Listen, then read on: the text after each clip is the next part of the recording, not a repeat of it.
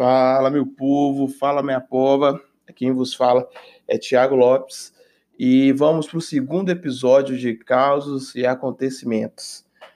Esse episódio é, eu vou começar um quadro dentro desse episódio, né, que vai seguir aí para é, por alguns dias, por algum tempo, que é um quadro dentro do outro quadro, que é o Confessoutros. Confessoutros.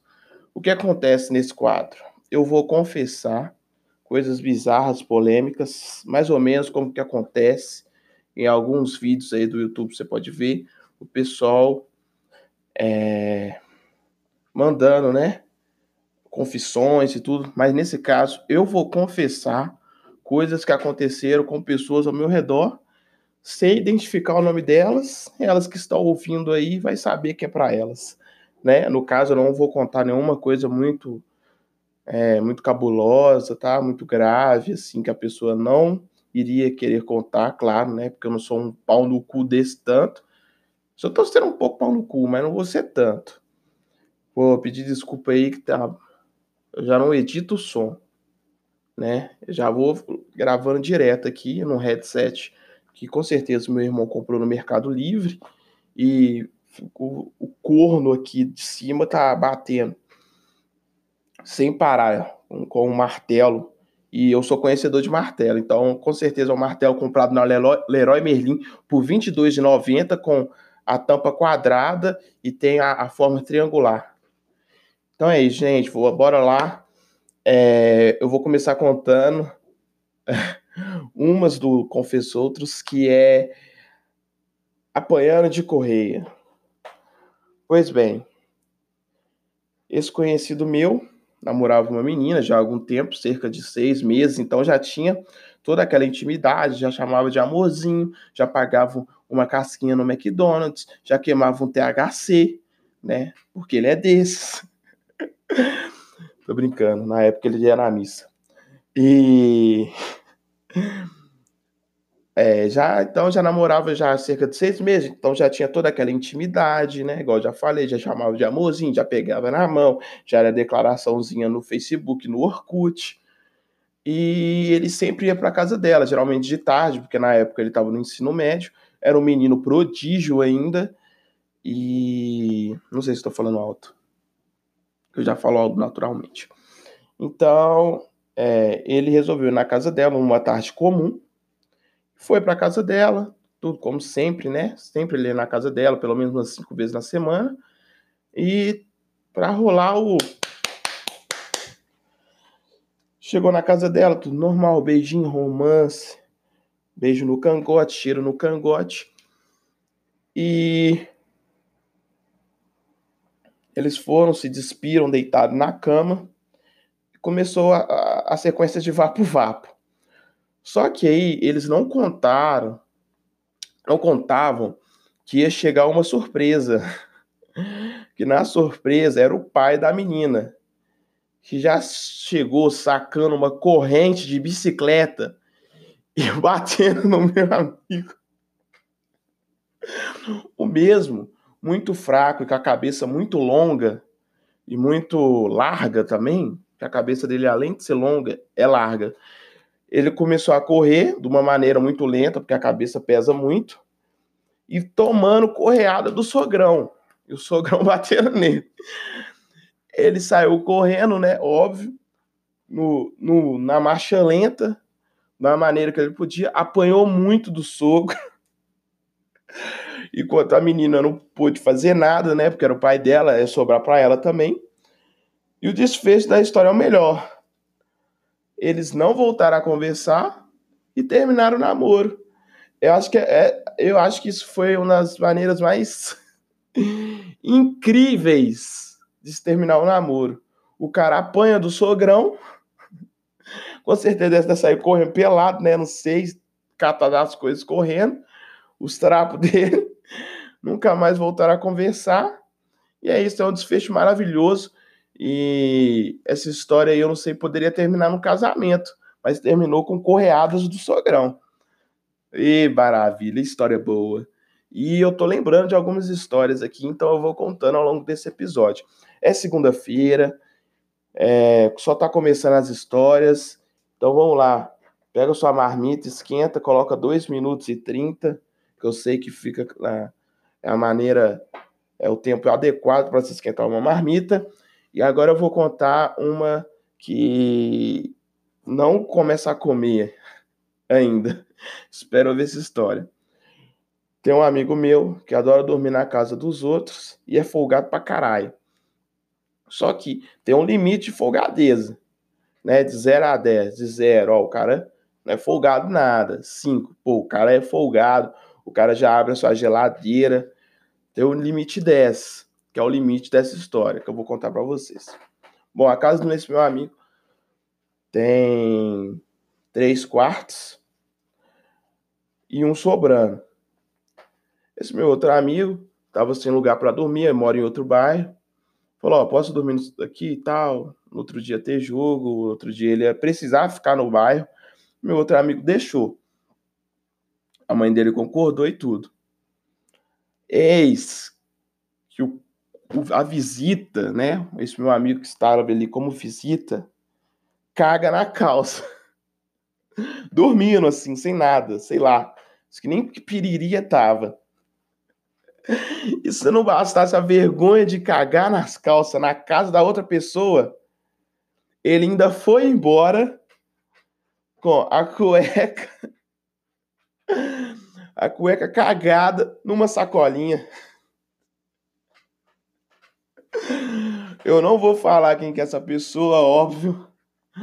Mas sério mesmo, eu nunca vou convidar esse cara para dormir aqui na minha casa, porque além de roubar as minhas roupas, além de roubar minha blusa, minha bermuda, meu tênis, meu chinelo, minha cueca, meu boné, meu óculos, o cara ainda caga e leva a calça cagada, a bermuda é a calça cagada, e não é um simples cagadão, o cara borrou a calça inteira, ainda levou na sacolinha do supermercado ah, não. Não, e a mãe do meu amigo ainda deu a, a sacolinha para levar. Se fosse minha mãe, eu falava, mãe, joga na cara desse bosta. Essa sacola toda cagada. Essa cueca toda cagada pra eu tomar vergonha na cara. E não ia tomar, mesmo assim, não ia adiantar, não. Porque esse cara, esse cara não ia adiantar que esse cara não toma vergonha na cara de jeito nenhum. É, vamos para a próxima história.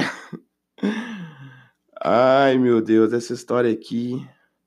Fiquei um pouco relutante de contar, porque eu já vou falando que eu não concordo, galera. Eu só tô contando a história. Eu não concordo com o que essa pessoa fez. Pelo amor de Deus. Meu amigo, né? Tinder, aquelas coisas e tal. Cara muito paquerador, muito namorador